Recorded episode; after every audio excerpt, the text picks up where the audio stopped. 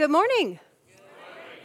Welcome to those who are joining us online for this first Sunday of Advent. And if you know anything about the church year, you know that every Advent we start over, telling the story of God's redeeming love for the world, starting at the very beginning, which is a very good place to start. And I think we really need that this year, don't we? Sometimes when I'm reading a book, I get distracted right when I start reading, and for some reason I miss some crucial things that happen in the plot right away, and I usually realize it when I'm at about page twenty-three, and I find myself thinking, so who is this now? Why are they here again? And I know if I'm going to move forward, I'm just going to have to go back to page one and start over, and this time actually pay attention to each character who comes into the plot and what they mean to the story.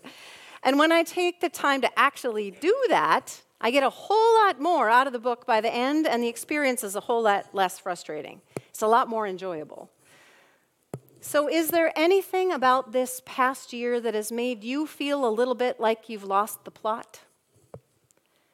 Have you forgotten who the main characters actually are in this eternal story of God's plan to redeem and recreate this broken world? I think for all of us, it helps every so often to start over at the beginning and to remember what this story is all about and where we are in it. And if I were to ask you, what in this past year has made you feel stress? What's made you feel unsafe or uncertain? What's caused you to feel misunderstood or unloved or devalued by others? I guarantee your answers to those questions are going to be different than your neighbor's. Maybe even the opposite.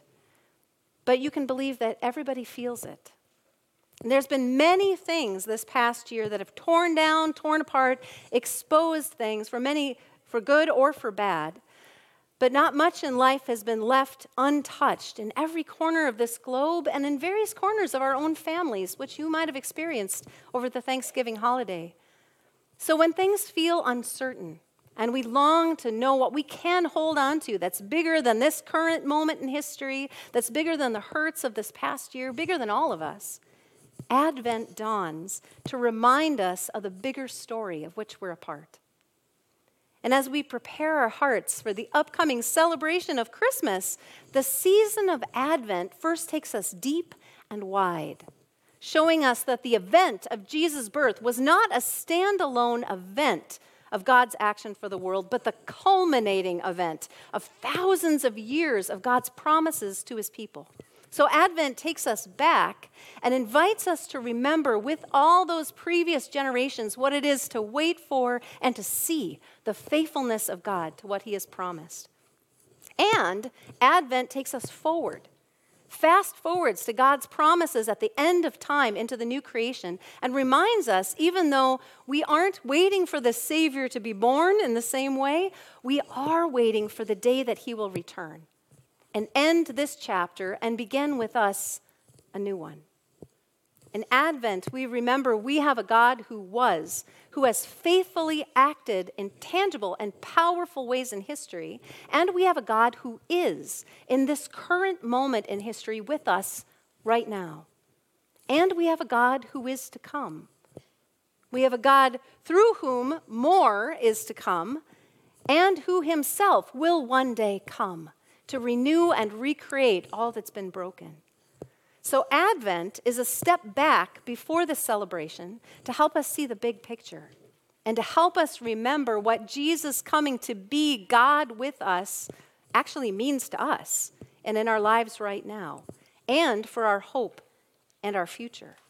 And of course, that starts in being rooted in the knowledge of what was true, what has been true of God through his faithful actions in the past.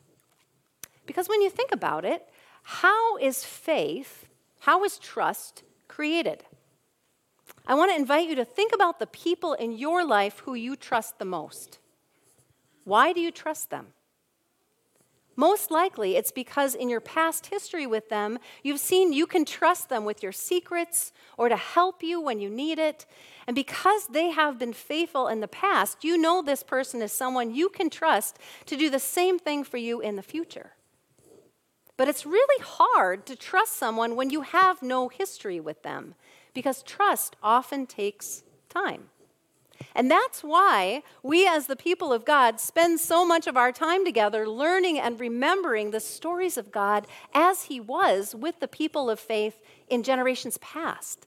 Because in hearing how he acted and why he acted, we come to trust who he is for us today. Just like hearing stories about our friends helps us to know more of who they are, learning the stories of God through history helps us know his character too. And when we hear stories about people, even before we personally know them, we can start to form a sense that we could maybe trust them in our lives today too. So our faith in God, to trust him with our lives today, starts when we see and know that we actually do have history with him, whether we've recognized him in it or not. Because the truth is, he has been faithful to love us first, to act for our sake first, to reach out to us first. And in the story of his love that has spanned all generations of history, he is the one who has laid down everything for us, even to the point of death on a cross, to show us that we can put our trust in him. We can trust him to meet us in our time of need. So knowing the God who was, what God has done in the past, is important because it shows us the foundation of his character and of his heart. Knowing who God was helps us to trust and connect with the God who is in our lives today and trust him for what is to come. Now, it's true, we human beings, we can sometimes overpromise things that are not actually in our control. We can say, yes, yes, I'll do that Tuesday, without realizing that Tuesday the car won't start or the pipes will break or some other unforeseen thing will end up taking our Tuesday that we didn't anticipate. But what God promises he will do, because there's nothing in all of heaven and earth that can disrupt God's faithfulness. But that means we have to understand what it is that God actually promises that will never change, and what we simply hope God will do or ask God to do, which may or may not turn out the way we expect or desire. And so many times the twists and turns of our own story, our own plot line, is so all-consuming to us that we can lose sight of the greater arc of the story. We can lose hope, lose faith, even though we've already been told how it's all ultimately going to be, because of what God has done in the past for our sake, because of who God is now for you. We can trust what is to come is his victory for all of us. So lest we get lost in the weeds, today what I'd like to do is start at the end and then work back to the beginning. So what is the hope of what is to come? We're going to be talking more about two weeks from now. In the book of Revelation, John writes to the churches, reminding them who both he and they worship and serve. John says this, "Grace and peace to you from him who is and who was and who is to come, and from the seven spirits before his throne, and from Jesus Christ, who is the faithful witness, the firstborn from the dead, and the ruler of the kings of the earth." So this tells us we can trust Jesus, the faithful witness, because of what he did. Jesus walked his talk. He went first into death and into new life. He is the firstborn from the dead. So we can trust that he can walk us too into that future hope with him, where he reigns as King of Kings. So with that reminder of the power of who it is that we're talking about, John then goes to write more personally about what Jesus means to us. He says, "To him who loves us," present tense. Did you catch that? "And has freed us from our sins by his blood," past tense, that's over and done, "and has made us to be a kingdom," future, "and priests to serve his God and Father. To him be glory and power forever and ever. Amen." And then John gives us a glimpse of what is yet to come. "Look, he is coming with the clouds, and every eye will see him, even those who have pierced him, and all peoples on earth will mourn because of him. So shall it be. Amen. I am the Alpha and the Omega, says the Lord God, who is and who was and who is to come, the Almighty." Everything starts and ends with him. The enormous paws of the Lion of Judah lay behind and before us, and our lives are in between. But did you notice the order of these tenses? He is, and he was, and he is to come. It always starts with he is, because the now is always where we find him. This is where he is with us, where we are in this current moment. He is the God who is. And one day when we finally look upon the face of Jesus, when we see him, Scripture tells us we will mourn. Either we will mourn over our own foolishness that we haven't recognized him in all the previous moments of what was, or we will mourn to think that this Jesus would choose suffering, choose death for you and for me. And the absolute absurdity of his love for one such as us will cut us to the heart. But this kind of mourning is the kind that leads to dancing. Amazing love. How can it be that you, my King, would die for me?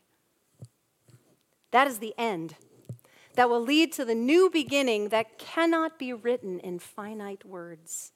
And if that is the end in the one who is to come, where does it begin? Where do we start? Well, Jesus' disciple John explained it like this. He starts his gospel with these words. In the beginning was the Word, and the Word was with God, and the Word was God. He was with God in the beginning. Through him, all things were made. Without him, nothing was made that has been made. In him was life, and that life was the light of all mankind. The light shines in the darkness, and the darkness has not overcome it. There was a man sent from God whose name was John. He came as a witness to testify concerning that light, so that through him all might believe. He himself was not the light. He came only as a witness to the light. The true light that gives light to everyone was coming into the world. He was in the world, and though the world was made through him, the world did not recognize him. He came to that which was his own, but his own did not receive him. Yet to all who did receive him, to those who believed in his name, he gave the right to become children of God. Children born not of natural descent, nor of human's decision or husband's will, but born of God. The Word became flesh and made his dwelling among us. We have seen his glory, the glory of the one and only Son, who came from the Father, full of grace and truth. John testified concerning him. He cried out, saying, "This is the one I spoke about when I said, 'He who comes after me has surpassed me, because he was before me.'" Out of his fullness, we have all received grace and place of grace already given. For the law was given through Moses. Grace and truth came through Jesus Christ. No one has ever seen God, but the one and only Son, who is himself God and is in closest relationship with the Father, has made him known. The Alpha, the Omega, the beginning and the end. The one who was before us comes to be light and life for you and for me now. The one who is is also the one who always was and who will always be, and who has more for you to come. So when we prepare our hearts in Advent, we start by remembering what was. We look into the prophecies of God to see that his heart has always been to save and to redeem. And we remember that God has been preparing this salvation for you and for me long before we even existed. His love is long and deep and wide and personal. And as we prepare to receive now what this God of faithful love wants to relight in our hearts in this dark season, we remember he is the light of the world for you and for me. And in obedience to God's call, John the Baptist came to prepare the people with a word of what was prophesied long before Jesus' birth in the days of Isaiah. And still his words call us to prepare and receive what the God who is and what he wants to show us today, to turn the page back to the beginning when the story was new and let it speak again to you. From Mark one, the beginning of the good news about Jesus the Messiah, the Son of God, as it is written in Isaiah the prophet, "I will send my messenger ahead of you who will prepare your way. A voice of one calling in the wilderness, 'Prepare the way for the Lord. Make straight paths for him.'" And so John the Baptist appeared in the wilderness, preaching a baptism of repentance for the forgiveness of sins. And this was his message. After me comes the one more powerful than I, the straps of whose sandals I am not worthy to stoop down and untie. I baptize you with water, but he will baptize you with the Holy Spirit. And Jesus has and does and will also do this in you. Because there is more to be written in the story of the Messiah's work on the pages of your life and mine. And Advent is the time to prepare the pages for the new things he will write in your life. So prepare your heart first by remembering who he is and what he has done and what he has promised for you. Know that trust takes time. It takes building history. So take time this Advent, this week, to intentionally remember your history, beloved, with the one who loves you, present tense, and has freed us from our sins by his blood, past tense, and who has made you to be, future, his own forever. Remember this Advent, your place in the larger story of his love, because he has always been faithful to save. He is, he was, and he will always be for you. So prepare the way for him in you today. Let's pray. Lord God, when we look back over all the things that you've done, all you've done, Jesus, here on earth, of your faithfulness to meet us here, and to walk through life and into death and into new life again for our sake, we can only respond in awe. Amazing love. How can it be that you, my King, would die for me? And when I feel like I've lost the plot where you're at work in my life, Lord, take me back to the beginning and remind me of your history, not only with your people, but also with me. Remind me, Jesus, of all you've done for me, to write a place just for me into the story of your saving love. Remind me that you are Emmanuel, God with us.